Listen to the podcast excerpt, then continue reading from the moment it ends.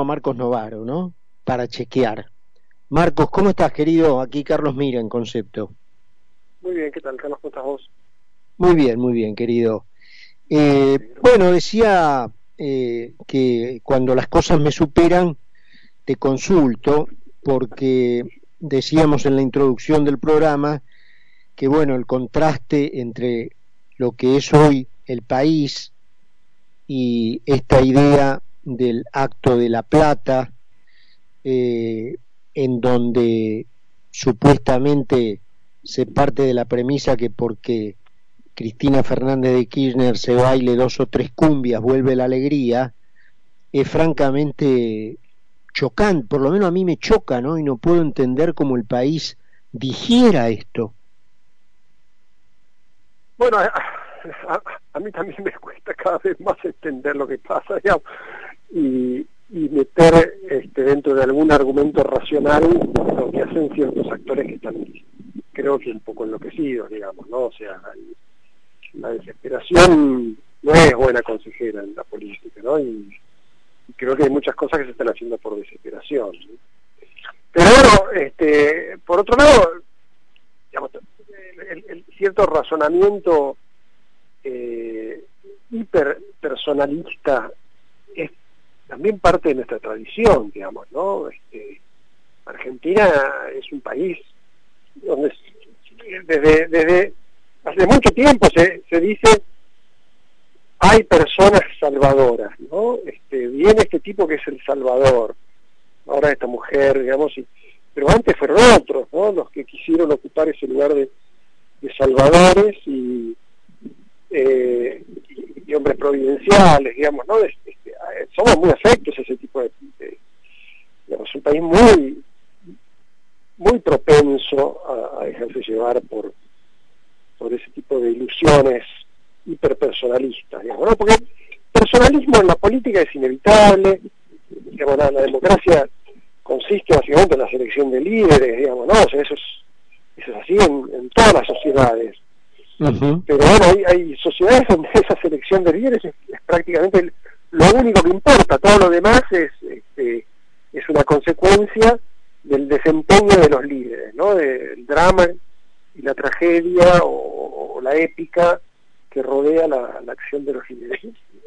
Bueno, yo creo que de todos modos hay que valorar que una parte de la sociedad se ha sustraído a esa seducción, ¿no?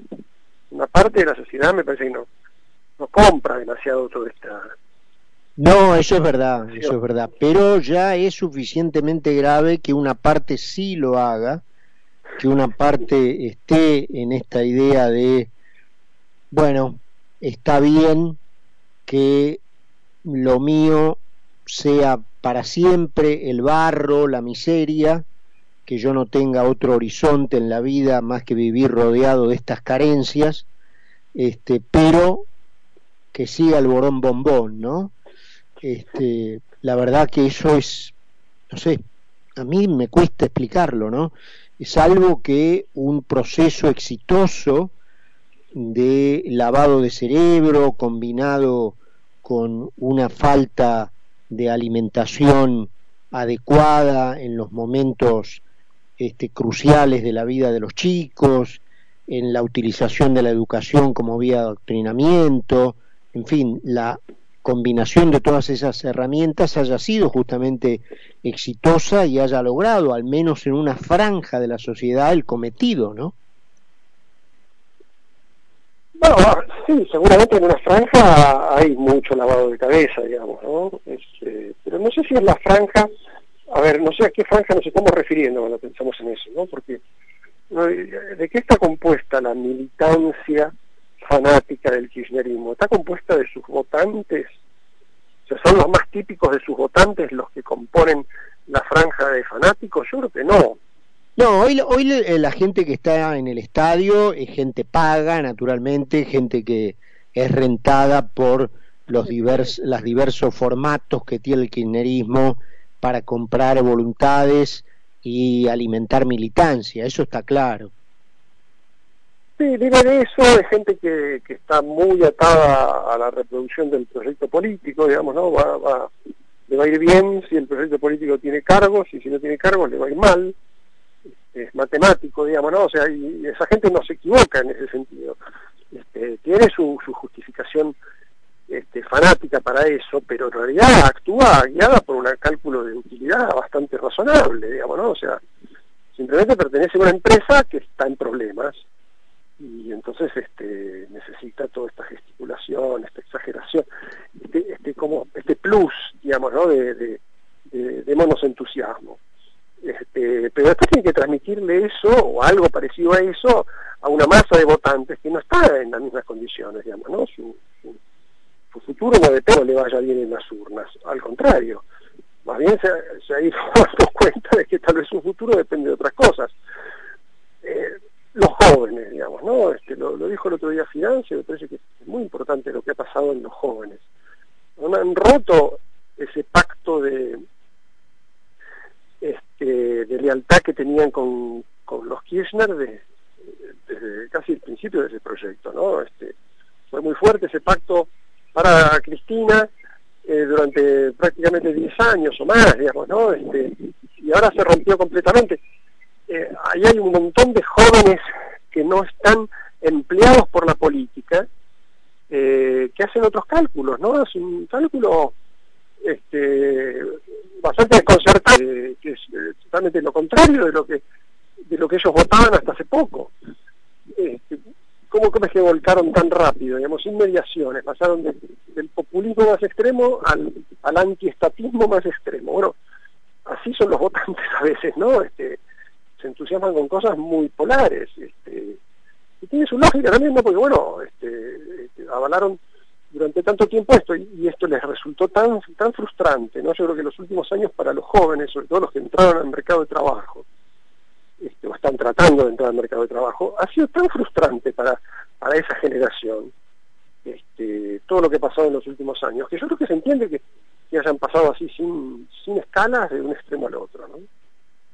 Marcos, te llevo a un análisis, digamos, más puntual de la política de Cristina Fernández de Kirchner, del Frente de Todos, no sé, del kirchnerismo, no sé cómo llamarlo, frente al futuro. Algunos especulaban, se preguntaban si este era un acto de lanzamiento de su campaña, de su postulación personal a la presidencia. Así fue presentado por muchos sectores de la Cámpora este acto, como que la señora es la esperanza. Ahora, yendo a lo concreto, ella tiene, vos corregime, ¿no? Por eso te lo pregunto. Yo veo como que ella tiene dos alternativas: o repetir la estrategia de 2019, es decir, poner a alguien, una estrategia que ya se mostró que no funciona, porque a los 2 minutos y medio ella misma es la que está poniendo bombas, ya no palos en la rueda, directamente bombas en la administración que ella misma designó, o ir ella. Ahora, ella, si opta por la primera opción de poner a alguien, es muy probable que pierda. Y si opta por la segunda opción de ir ella, es muy probable que llegue arañando a una segunda vuelta y ahí pierda incluso hasta mal. Entonces, ¿en qué puede estar pensando ella? Bueno, digamos, todas estas son salidas dilemáticas, ¿no? Son opciones dilemáticas, como de acuerdo con cómo las describís, digamos, ¿no? Son todas malas, digamos, ¿no? O sea, no es que hay una que es buena, digamos, ¿no? Hay final feliz.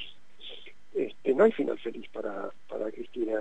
En este momento las opciones son aceite de ricino ya o aceite de ricino después, digamos, ¿no? Una desgracia a medias o una desgracia completa. Y lo peor es que yo creo que no sé si ella puede calcular bien esos riesgos, digamos, ¿no? Los actores políticos en general tienden a ser racionales, sobre todo cuando está en juego su capital político, su futuro, en el caso de Cristina también su libertad, digamos. Entonces no hacen locuras, digamos, ¿no? Ahora, calculan en función de escenarios alternativos, de situaciones que pueden predecir, ¿no? O sea, que pueden chances de que el peronismo saque el 30% de los votos. Si eso pudiera calcular más o menos así, yo creo que, bueno, las opciones serían sí, o ella candidata y pierde, pero tal vez no por tanto, o otro candidato y tal vez pierde por más, digamos, ¿no? Es decir, ahora, ¿son realmente esas opciones calculables? Yo creo que no. La incertidumbre es muy grande en situaciones como la actual, y entonces ya no hay ni siquiera cálculo posible, ¿no? Entonces no se sabe bien cuáles son los próximos porcentajes de probabilidad. Ella puede imaginar que si va ella saca más votos que mandando a otro, pero ahora en el medio puede haber una ruptura del PJ, si ella se postula tal vez alguien más se anima, simplemente porque, bueno, yo me la animé a Cristina, como hizo Randazzo en su momento, ¿no? O sea, animarse a Cristina ya es un mérito, que saque 5 puntos. Entonces, como ella realmente tiene tantas eventualidades en el medio, yo creo que no puede calcular, y eso es lo que probablemente la desespera más, ¿no? Yo creo que en estos momentos no puede saber. Yo creo que si ella pudiera hacer el cálculo de que consigue una derrota digna, aun cuando vos, lo que vos dijiste, ¿no? Bueno, pasa eso que en la segunda vuelta ella le va muy mal, pero bueno, llega a la segunda vuelta. Bueno, con eso, bueno, se garantiza que en la primera vuelta reeligen buena parte de los gobernadores, intendentes, los legisladores. Entonces ella retiene buena parte del poder político que tiene. Pero ¿cómo te la imaginás a ella misma, conociendo su personalidad, perdiendo una final, perdiendo la final del mundo 70-30 o 75-25? ¿Cómo te la imaginás a ella, la personalidad de ella frente a ese resultado? Bueno, es que ahí está la cuestión, digamos, si vos podés hacer esos números, entonces haces cálculos en función de esos números, pero ¿cuáles son los números? ¿Es 60-40, 70-30, menos de 30? Bueno, una cosa es una derrota digna, otra cosa es una catástrofe, ¿no? Y si vos podés hacer la cuenta, yo creo que ella estaría muy agradecida, digamos, de que alguien le haga la cuenta y diga, mirá, sí, vos sacás 30, en la segunda vuelta sacás 35. Bueno, me la banco. Ahora, si sacas menos de 30, no se la banca, digamos, ¿no? Es Menem. El Menem en el 2003... Es el fin del kirchnerismo. Es el fin del kirchnerismo, o por lo menos un riesgo muy alto de fin, porque bueno, después de eso vos no sos la jefa de la oposición, sos una minoría ínfima, ¿no? Sos menos que el peronismo, digamos, ¿no? Y el peronismo se lo va a cobrar, te va a decir, bueno, ya no sos la jefa, ¿no? Si ella saca menos de 30 en la segunda vuelta es una catástrofe, pero si saca 35... tal vez compra, digamos, no estaría tan mal. Después, ese 35 es culpa de Alberto, que nos llevó a la ruina, y qué sé yo. Después, a los 6 meses, el nuevo gobierno tiene que hacer un ajuste fenomenal, qué sé yo, y él se olvida, digamos, ¿no? O sea, pasa a ser un dato menor, que ella haya sido derrotada por ese margen, digamos, no, porque vuelve la historia, bueno, finalmente la gente votó engañada, entonces esa derrota no vale tanto, ¿no? Porque es como la derrota del 2015, no valió mucho, ¿no? Porque la gente votó engañada. Entonces, sí. Es muy difícil saber qué es lo que le conviene en una situación de tanta incertidumbre, ¿no? Y me parece que esto va a seguir, ¿no? Va a seguir un tiempo largo. Marcos, bueno, también tendremos de acá a un tiempo largas oportunidades de volver a hablar antes de que el año termine, así que como siempre te agradecemos estos minutos que te tomás para conversar con nosotros y te mandamos un abrazo grande. Un gusto, Carlos, que sigas bien y volvemos a hablar cuando quieras. Un abrazo. Abrazo grandote. Era Marcos Novaro con nosotros, bueno, discurriendo por ahí esta difícil realidad argentina, difícil de interpretar, ¿no? Esta realidad argentina. Antes de irnos a la última pausa del programa, segunda y última pausa, y entonces ya presentar nuestra charla habitual con Carlos Poncio, hoy el Papa se convirtió en cómplice de la tomadura de pelo de los argentinos, ¿no? Saben que Bergoglio recibió a Fabiola Yáñez, la señora del cumpleaños, la señora de las fiestas en Olivos, mientras la sociedad argentina a decretazo limpio permanecía encerrada y privada de su libertad y del ejercicio de sus derechos civiles, mientras ellos se daban la gran vida disfrutando de las prohibiciones y justamente de las libertades que a fuerza de decreto le negaban a los ciudadanos. Y hoy el Papa, el señor Bergoglio, no tuvo mejor idea que recibir a la protagonista de el cénit de aquellas festicholas, la famosa cumpleañera Fabiola Yáñez. Bueno, ¿qué otra cosa podría esperarse de él, no? 8 menos 20 pasadas en la Argentina, en Buenos Aires hay 26 grados. Seguí con nosotros en Mira que